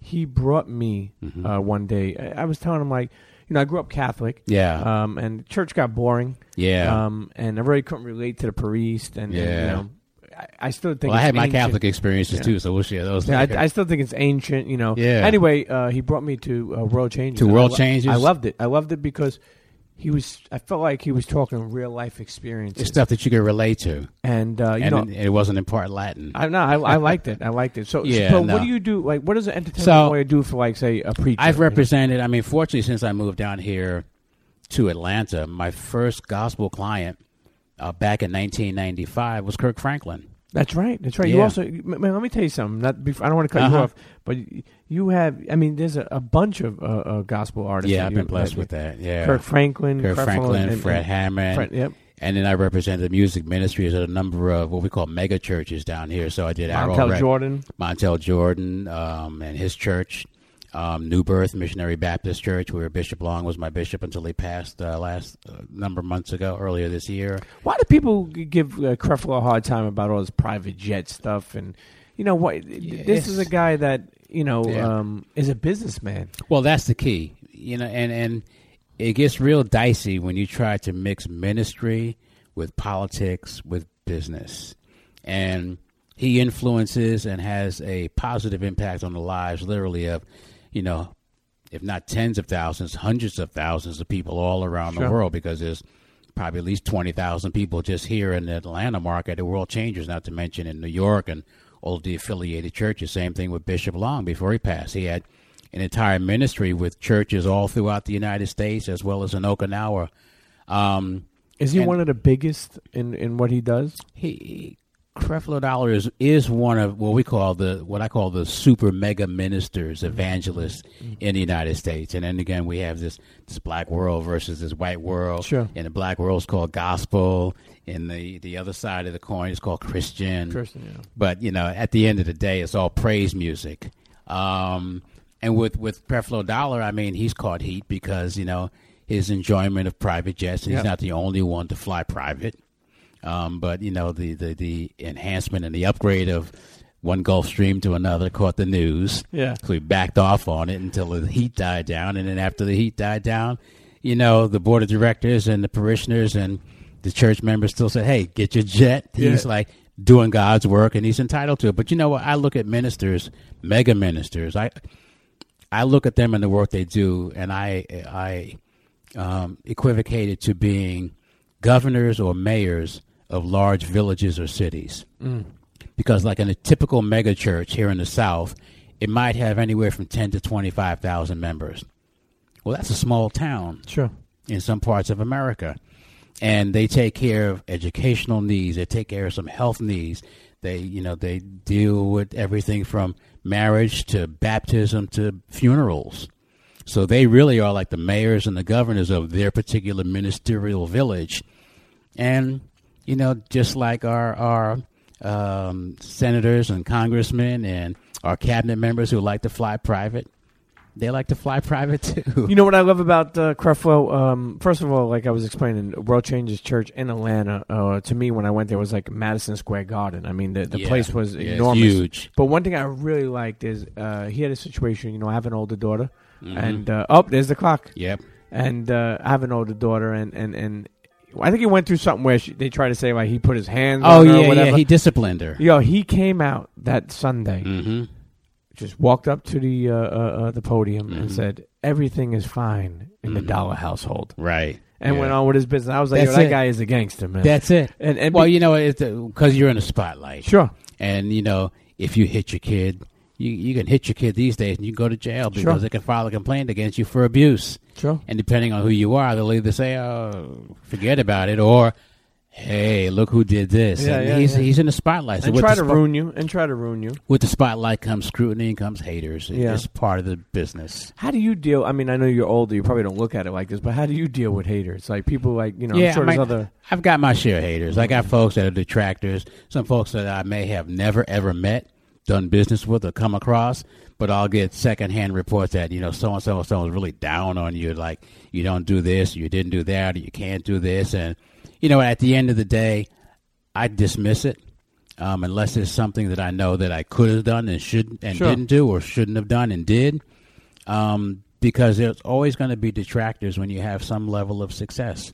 There's always some jealousy. There's always contempt, um, and it's just part of what we do on any level. You know, Jay Z uh, uh, told us. He says, "I'm going to show you how to move in a room full of vultures." Mm-hmm. And uh, you know, I think uh, that's a key also for me, and I, I like that's why I love sitting down with people uh, like yourself because, you know, growing up as a New Yorker, as a Brooklynite, um, some of us particularly took things way too personal. Mm-hmm. And in the music industry, I feel like if you take things per- too personal, you'll never. You might, you got to get yeah. out, yeah, Yeah. because it'll drive you crazy. You got to learn to just yeah, you gotta like like water off a duck's back. You gotta let it slide right off of you. And you know, sometimes if it's if it's correct, then you have to be able to accept criticism. Yeah. But you know, there's a lot of stuff that'll come at you that's like from left field, and you have to understand it's from left field and not let it stop you in the path of what you're trying to do. Yeah. You know, one thing I really admire about you is that you've been able to evolve over time. Um, and what I mean by that is like, you know, go from CD sales to, to look at, you know, uh, digital downloads. Now you talk about streams. You know, uh, we talk about Pandora and all these other places. You know, I looked at something like, I think like Pharrell, they said for Happy, he had like 11 million streams. That he, he's getting like a 100,000 or 200,000. Yeah. Is, is, is, are they jerking the artists? And I don't mean to say it that way, but meaning like, is it not meant for the artist to make money if you're going to have 11 12 13 million streams and it's such pennies on the dollar Yeah, well, the business model's completely changed. It's evolved, as we call it, um, and it's evolved to less money in the pockets of the creators. And that's real simple because if you look at, let's not even go back as far as you know vinyl, but let's just say CDs. okay You know, CDs were popping. They were selling at wholesale for ten bucks, selling at retail on the store shelves for twelve to fifteen dollars a pop. But basically, what went back to the record company was ten bucks a pop for a CD. Then that evolved into digital downloads. So the digital download, basically, if you wanted an album on iTunes, it was like ten bucks. sure But then iTunes started giving people the opportunity to cherry pick an album apart, so you could just buy one or two tracks. yep yep So that took things out of the album format into the option of just so you think that hurt that it definitely hurt it because people had the option of not taking the whole album, which might have some garbage tracks on it that you wouldn't want to listen to anyway, but listen to and buy only the things that you like, which might have been the hit single. You're right you know why because i think about it me growing up you listen you got to listen to an album front to back Yeah, because you know if you give it a couple of listens you say oh shit there's a couple of songs on That's that i do right. like Yeah. and some of those never see the day of light right. Because if they're not singles played on the radio and promoted, and you don't have to buy the album, the only exposure you're going to get is what's being pushed by the labels and the radio stations, which is the single. So people are going to prefer to pay a dollar, maybe a dollar twenty nine on iTunes to download a single, instead of paying ten bucks to download the entire album. So, and now with streaming, streaming has surpl- has really surpla- supplanted and and surpassed what's happening with the digital download. So for the first time last year, music consumption is predominantly streaming in the format of dollar revenue. Mm-hmm. But what that means is that now instead of getting even a dollar to a dollar twenty nine on an iTunes download, a record company and an artist will see a fraction of a penny per stream for that track, a hundredth to a thousandth of a penny. So that means you got to have literally millions of streams, millions of YouTube views, just in order to be able to afford a dinner. But who's who's who's making this money is it is it they're Streaming not dis- services. so they're not distributing It's the streaming services, yeah. I mean, and you know, they argue, for example, the streaming services, and I and I understand the argument. They will pay as much as fifty percent to sixty percent of their gross revenue for the licenses to play the music. Mm-hmm.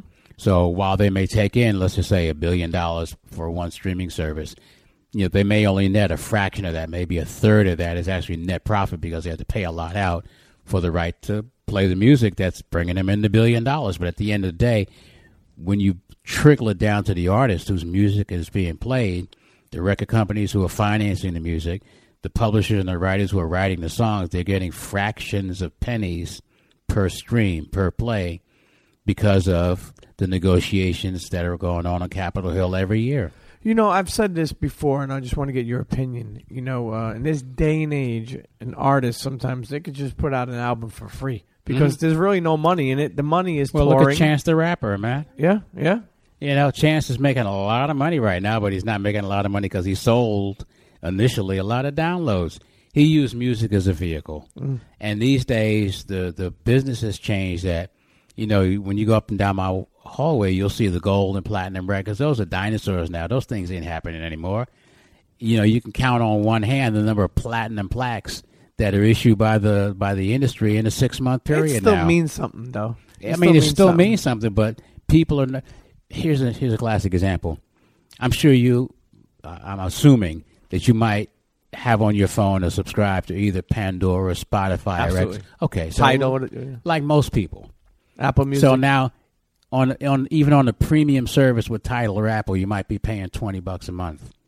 But for that, you got access to a few million songs. So you now have consumption access to a few million songs for twenty bucks a month, whereas in the old model, you would have paid twenty bucks for two albums. yeah. That's the difference in the economics. So people are preferring to stream their music. They get it on a consumption and access basis as to an ownership basis, which you what you would have with either buying a physical CD or purchasing a download to a hard drive. You know, uh, perfect segue. You wrote a book. I did. Uh, negotiating 360 deals. Yes. You know that you can find, I'm sure, in uh, Amazon, Sure, Barnes yeah, and Nobles, yeah. all over. Um, why do people, artists particularly, or managers, or, or people in the industry say, stay away from 360 deals? Like, why do mm. they make it like it's such a problem? Well, it is if you're on the artist side. It's a it's a financial burden. The reality is, as of about ten years ago, if you're a new artist getting a deal, chances are that ninety percent of the time that you're going to be offered a deal, it's going to have a 360 clause in it, and the 360 clause evolved specifically for the same purpose that we were just talking about, because the revenue sources that companies had from sales of CDs and digital downloads is dwindling and dwindling and continue to decrease, slowly being amplified now by streams, but not to the same amount as the loss from the physical and digital sales. So they had to find another way to make more revenue. The way they make more revenue is by saying, you're a new artist, we're spending hundreds of thousands or tens of thousands of dollars to break established and put your music out. We don't want to just rely anymore on getting some money from streams Sure. and some dwindling download money. If you're making money because of our investment, we want to share in that just like your manager does. How much do they want to take? It'll vary. The the, the, the, the opening shot most of the time across the bow is twenty to twenty five percent of the gross. And that's why I put the book out to educate people one about what 360 deals are, to understand them, see where they came from, so you see the evolution of where it was to where it is now. I give them samples of what a 360 clause looked like in the record contract, and kind of wrap it up with a few nuggets and jewels about these are the things that you or your attorney or representative could ask for and negotiate and put into a deal that kind of lessens the economic impact against the artist. But at the end of the day, if you're a new artist, it's going to have a 360 clause in there because the record companies have to make up the lost revenue. Sure. Are you a fan of 360 deals? Depends on who my client is. Mm, mm. I represent artists. I represent independent labels. I represent independent producers. So when I'm representing the artist, I hate the 360 deals. When I'm representing my label clients and my producer clients, the 360 clause is in the contract. Mm. So, you know, I can't say I'm a contract hoe, but I, I put in the agreement clauses to benefit my particular client. That's why you just have to be knowledgeable about, depending on where you are on the on the side of the table, what do you need to do to protect your best interest? Because it's a balancing question.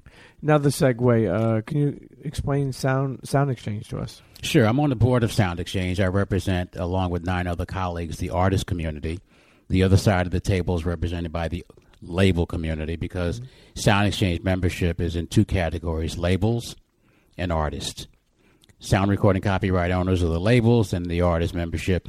The money that Sound Exchange collects, which is just under a little, a little under a billion dollars a year now, gets divided 50% to the artist side, 50% to the label side.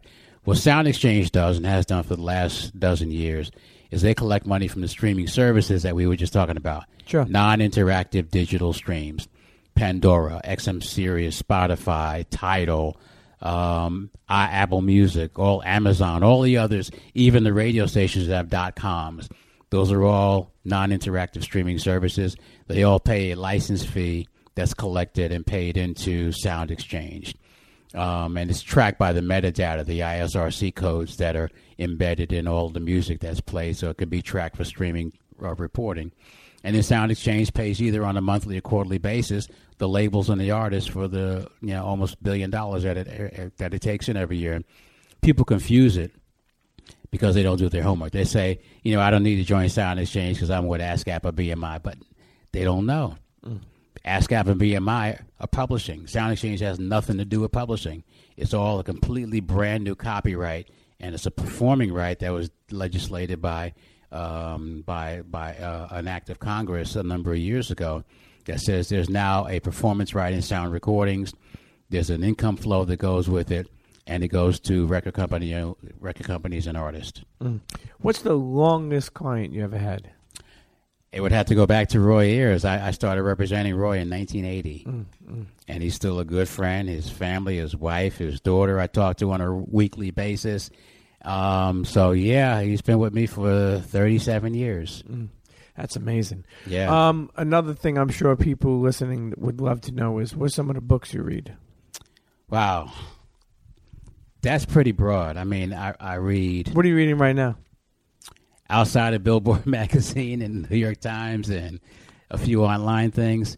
Um, there is a, a, a book that um, is called um, uh, God's Promise, and there's God's Promises for men, and there's one for women. So naturally, I'm reading the one for men. Um, there is another book that I'm kind of reading off and on to kind of keep me focused and keep me in, in good graces and out of the doghouse with my wife called Marriage Talk. Um, and that's written by a bishop out of uh, Chesapeake, Virginia, which is pretty good because, you know, we have to be students on a regular basis, and this is something for relationships you have to work at. Um, and, you know, most of my reading time I do either when I'm just on down mode, you know, sitting on the beach or relaxing on vacation or on an airplane. Um, so I try to mix that with uh, industry periodicals and just basic news stuff. Desmond Tutu. Yeah. Tell us about him.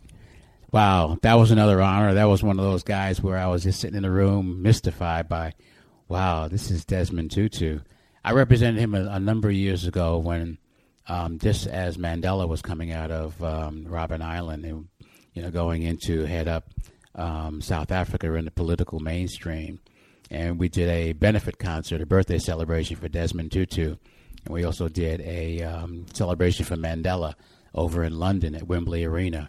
And uh, oh, Tutu's niece um, got involved, and she pulled me in. I was, you know, living in New York at the time, so I basically was again behind the scenes, just putting together a lot of the docs and the paperwork that were necessary to to uh, make these series of events successful and raise money for the anti-apartheid cause.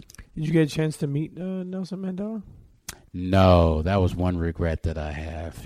I never had an opportunity. I've had clients who've been to his house, artists Sure. who spent time with him, literally taking photos with him and Winnie. Yeah. Uh, we but we never had uh, did.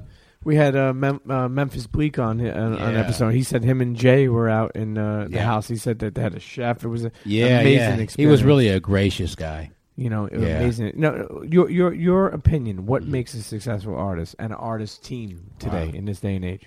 Well, on the artist side, you have to really be one talented. Obviously, Mhm. that's where it has to start from a God-given talent or trained talent.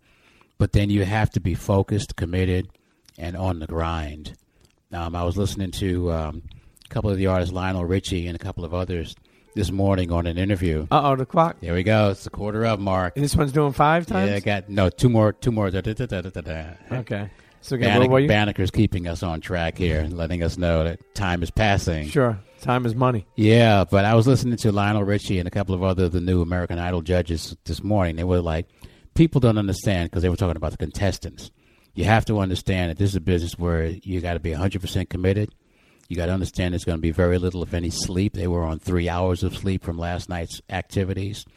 And you just have to be willing to have a thick skin because you're going to get no, more no's than you will get yeses. Um, but you know, it's important to understand that no person can do it by themselves. As they say, no man is an island. So, in order to be a successful artist, you also have to have, if you're going to maintain it and grow it, a successful team around you. And that includes a lawyer, an accountant, and a business manager, a great talent agent, a great personal manager, a great publicist. What do you think people find? I mean, I know. Do you think they just come when you're talented, or it's word of mouth. yeah?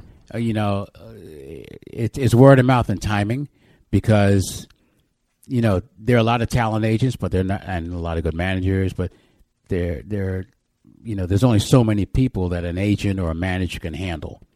So they've got to, you know, kind of look at who do I invest my time in? And Sure. it's going to be someone who's either successful already or on the cusp of success because, you know, if you're a growing artist and developing artist and you're making a thousand dollars a night, your agent's getting a hundred bucks a night. there's not a whole lot of incentive for them to go out and book you versus the act that's getting fifty thousand dollars a night. it's just the economics of it. So you you got to kind of maybe move up and grow your team as you become more and more successful. Who have you seen? You mentioned like uh, who have you seen get some extreme amounts of money for a, a show? You know, have you dealt with any artists that get? Yeah, yeah. I mean, I, I represent um, some concert investors, uh, concert promoters.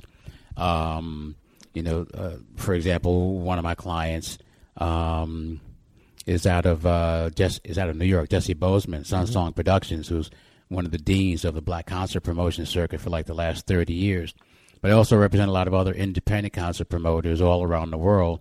So they'll call me and say, "Hey, I need Chris Brown, or I need um, J Lo," and you know, see if you can get him. I'm working on a Chris Brown concert right now for a private wedding in India in December.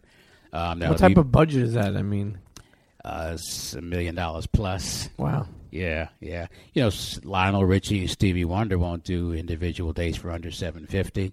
Wow. You know, you get people like Mary J. Blige, and you know she's two fifty plus. Mm. You know, I got one client who wanted to do uh, Pitbull, so we were negotiating for Pitbull.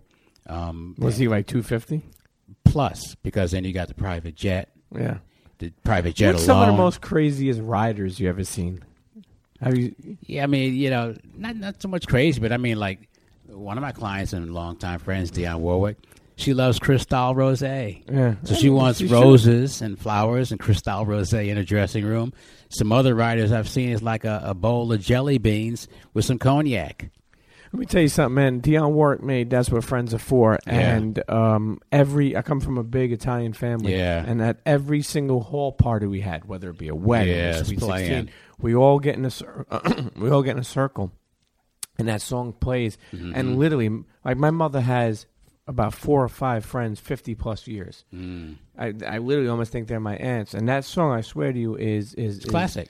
the the just Yeah. the whole meaning of my Yeah, family, just classic. true meaning of Yeah. of, of love. Yeah. So get that lady roses and uh, Absolutely, she But- deserves it. It's am- it's amazing to see some of those, you know, um, you know, people getting a certain amount of money and stuff like Mhm. that, and and, and and and but where does that even like? Are you the person that, that says, "Hey, I think you could get more," or not to somebody who's who's already established, maybe, maybe somebody who's not? Like, how how does someone figure out what they?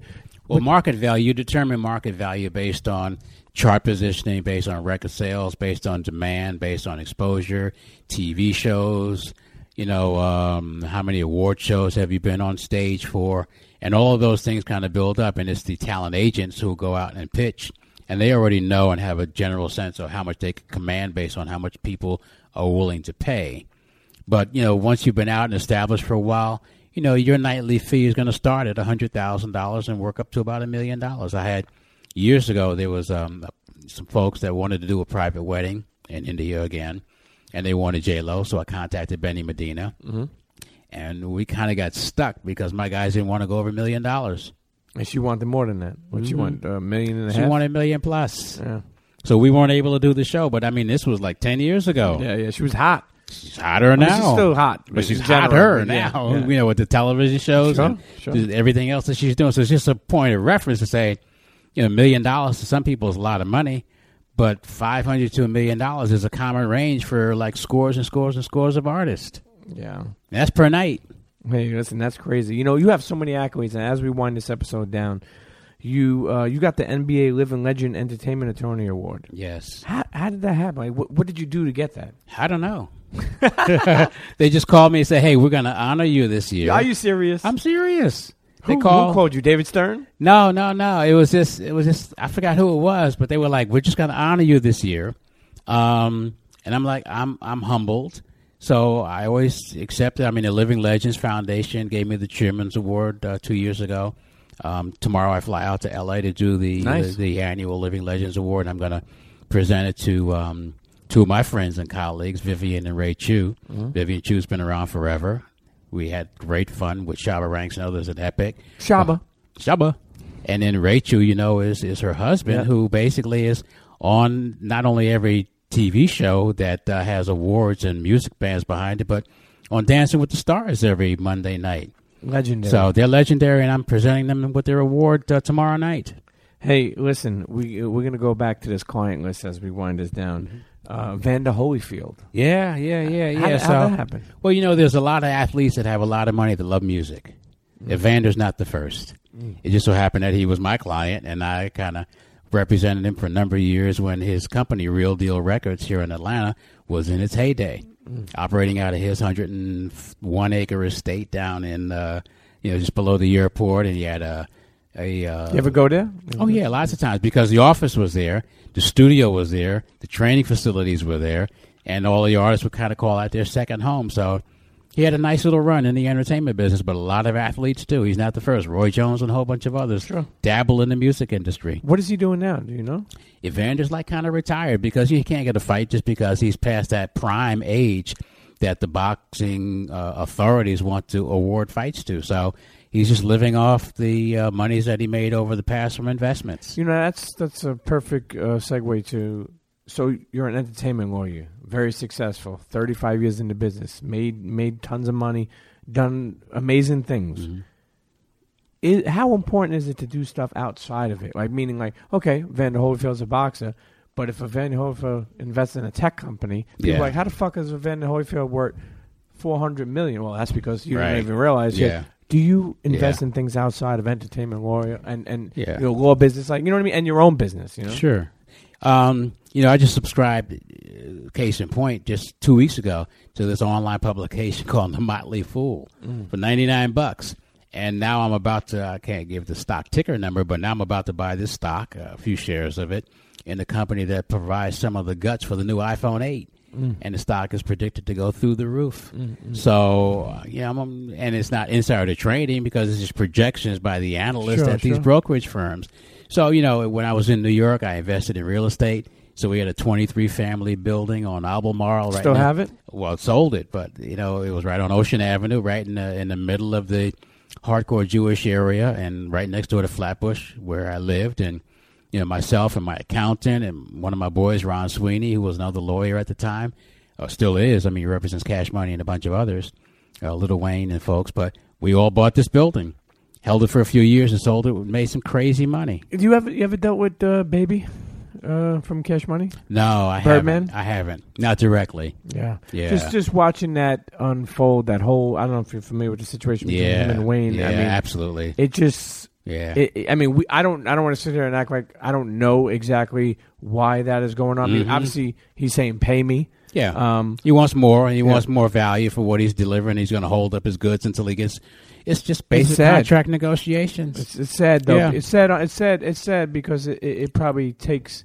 You could tell it took Lil Wayne out of like, man, I don't even want to create. I know it. It killed his spirit. Yeah. Yeah. You know, um, man, we can't forget the client list of hip hop. Mhm. Um, Gang Gang Twins, man. Oh yeah. I mean, Kane still walks in the office like two, three times a week. He had to Really? pick up his dough. Out here in Atlanta? Yeah, Give me some yeah. money. And Louise, you know, again, my office manager kind of acts as uh, uh, what I call a surrogate manager for for he and his partner, uh, D Rock. Mm. Um, but they work like every week, man. nice. They got a huge fan base. They're all over the world every single week collecting dough and being on stage. That's why I love talking with people like you because some people almost forget what these people are doing or like, oh, what, like, and, and, and obviously I don't want to get through as I speak to this all the time. I always say, like, it's amazing how in hip hop people try to be like, oh, he ain't relevant no more. What's he doing?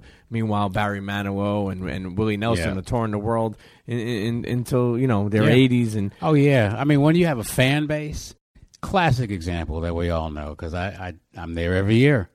Frankie Beverly, man. Mm, When was the last time Frankie Beverly had a new record? you can't keep running in That's right. out of my life. Frankie has one of the most loyal fan bases around in the R and B and African American and pop communities.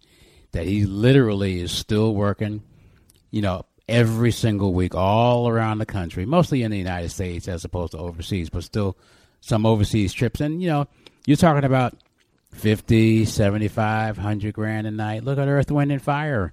Wow. You know, Maurice has passed, you know, God rest his soul, but Verdine, his brother, Verdine White, and, and Philip Bailey, and some of the other, Larry Dunn from Earth, Wind, and Fire, and they toured with Chicago.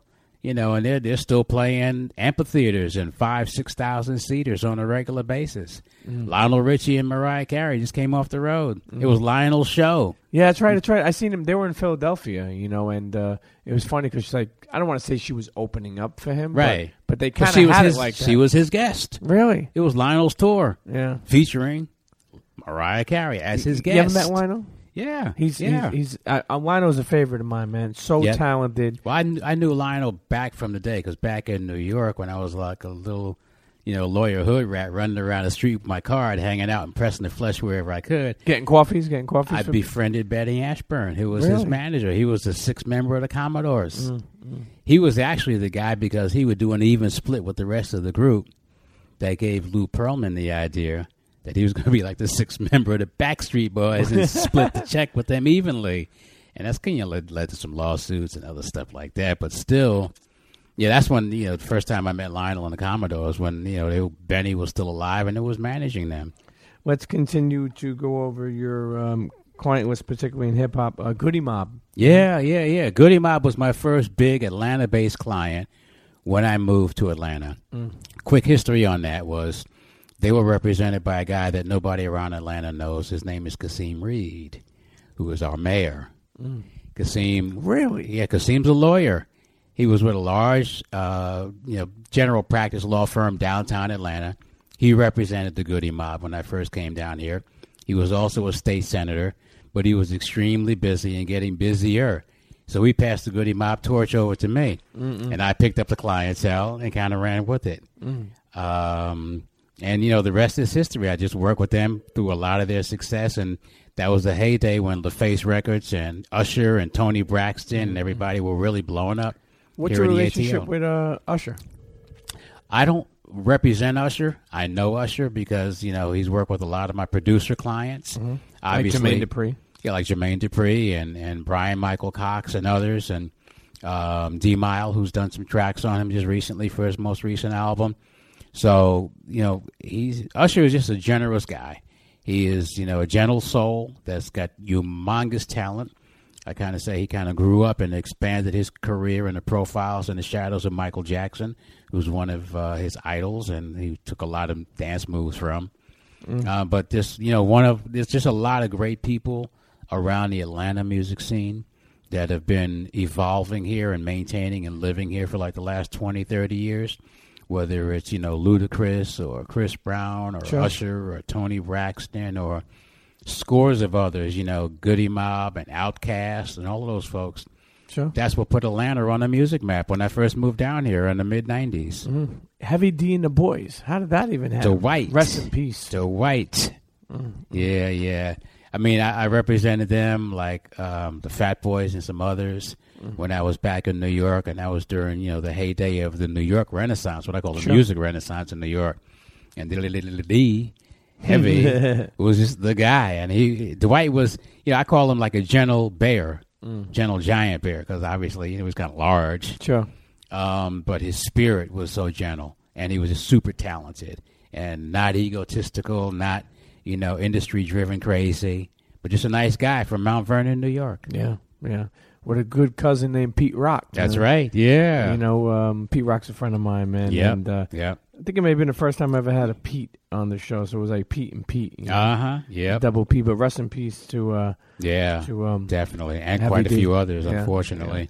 Even working with uh, uh, the, our very own who's in the building, Nat Robinson. Yeah. First Priority yeah. of music. So Milk D, MC Lyte. you know. Yeah, yeah. I mean that whole dynasty. Mm-hmm. So you know they kind of Underrated. If you, Yeah, Audio 2, you know, they hit it at a time when what I call it, I, I hate to say music was music because music is still music. Sure.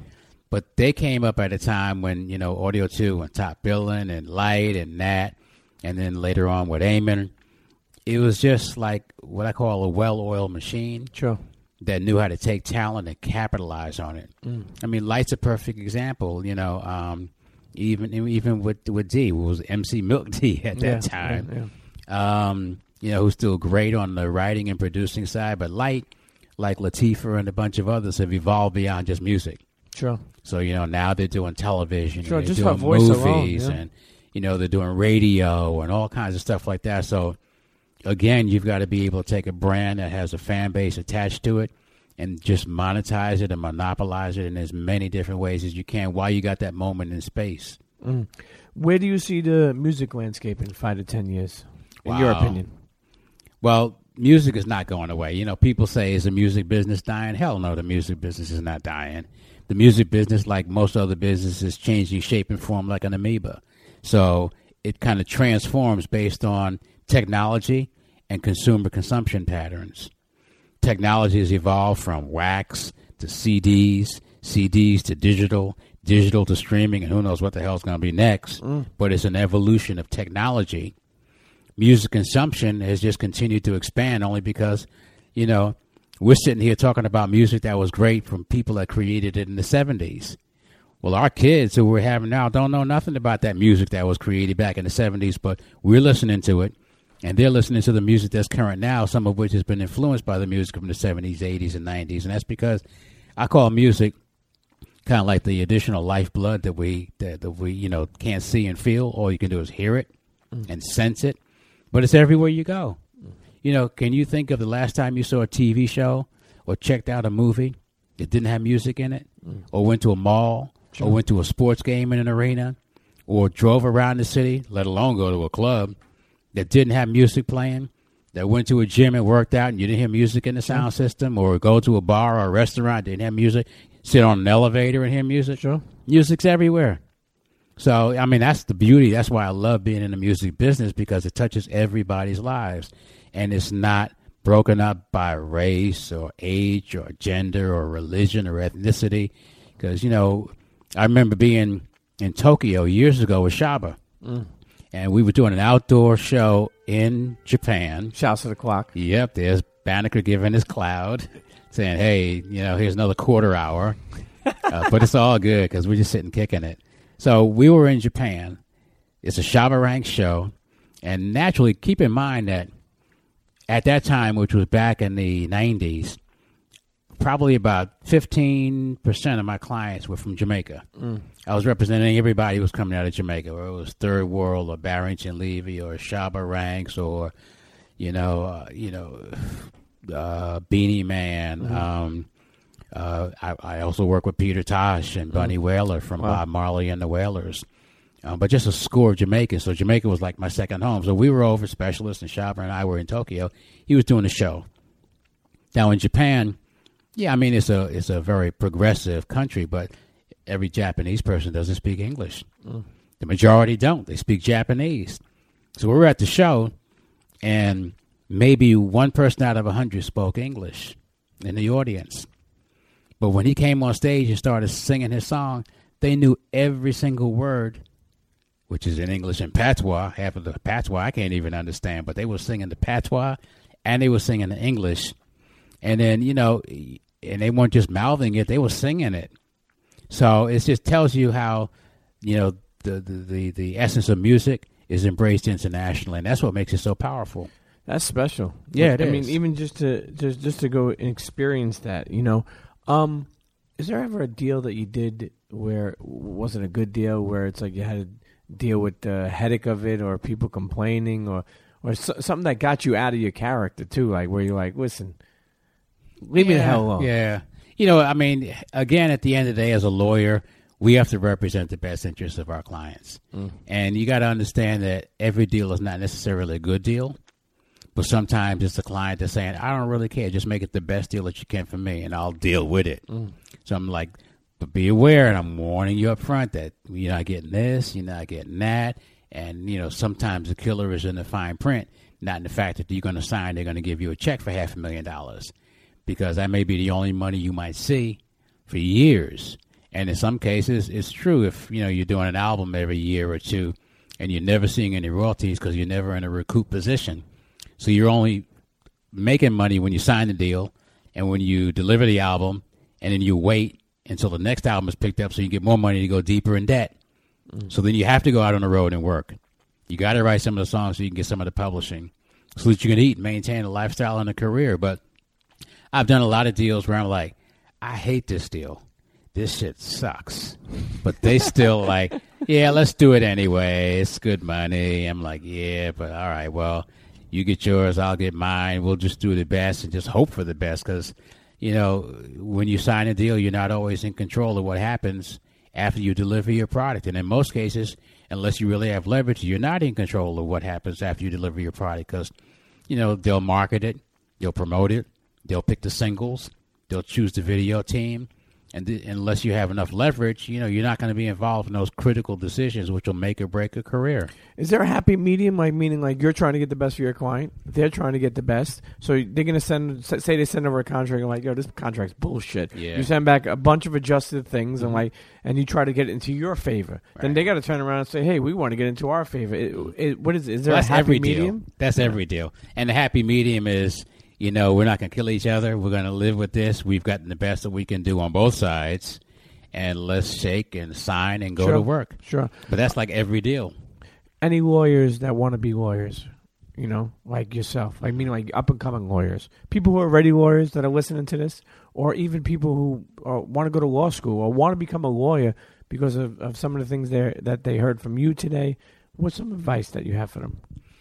Um, if they haven't gone to law school yet and they're looking at law schools to go to, my recommendation for those college students looking to go to law school is just do some research to figure out which law schools have at least a few courses that you can take while you're in law school that'll position you to be a little bit ahead of the curve when you get out of law school if you're going into the entertainment field. And that would include contracts, intellectual property, copyrights, and trademarks.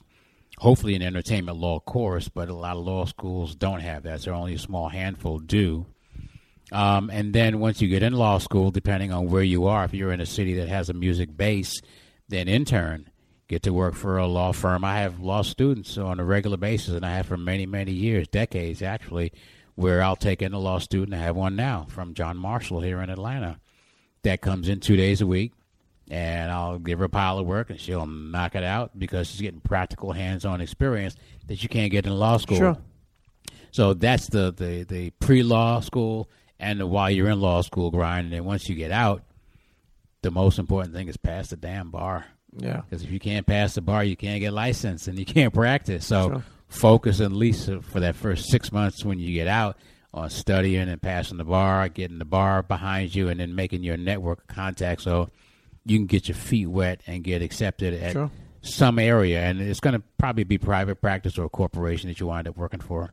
What about negotiation? When you think about it, like how do people learn how to negotiate? Like for to be a, a good entertainment lawyer, you have to have good negotiating skills. How, how what do you suggest to somebody who's just getting On- into business? On the job training. Yep. It's really 90% of that is on the job training, supplemented by specific tactics um, through seminars and workshops and conferences.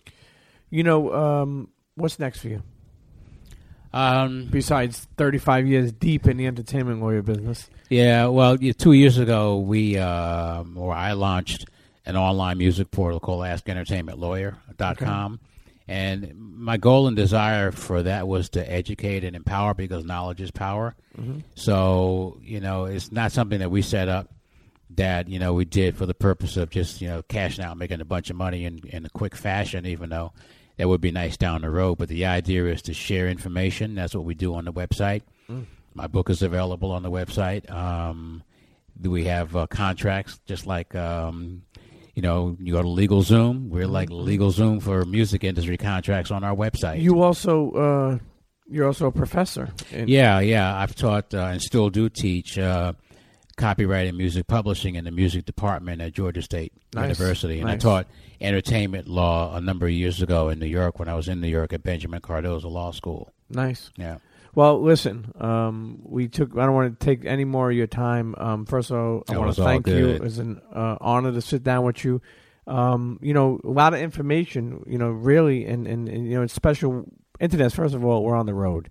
We're in. Atlanta. Yeah. We're in Kendall Minter's office where he closed Hanging out. million dollar deals in here. I smell as soon as I walked in, I smelled money. I mean, listen, for those of you who've been listening, there's been a clock going on in the back. That thing's ten grand. Okay, Yeah. you understand? Maybe more than that. Is that clock worth? Yeah, yeah, Really? Yeah. Okay, I was playing around, but and um, are you on social media? Uh, yes and no. I mean, my real social media because I'm on Facebook. Okay. I use Facebook more for socializing than for business purposes. On the business side, I'm on LinkedIn. But my biggest social media thing basically is my email address. I'm accessible. Our website is really my social media contact. Um, and we spend a lot of time putting content up there and keeping it current and making sure that folks are informed and empowered. Well, listen, internet, check out Kendall Minter's Facebook. Check him out. Like I said, uh, I thank you again.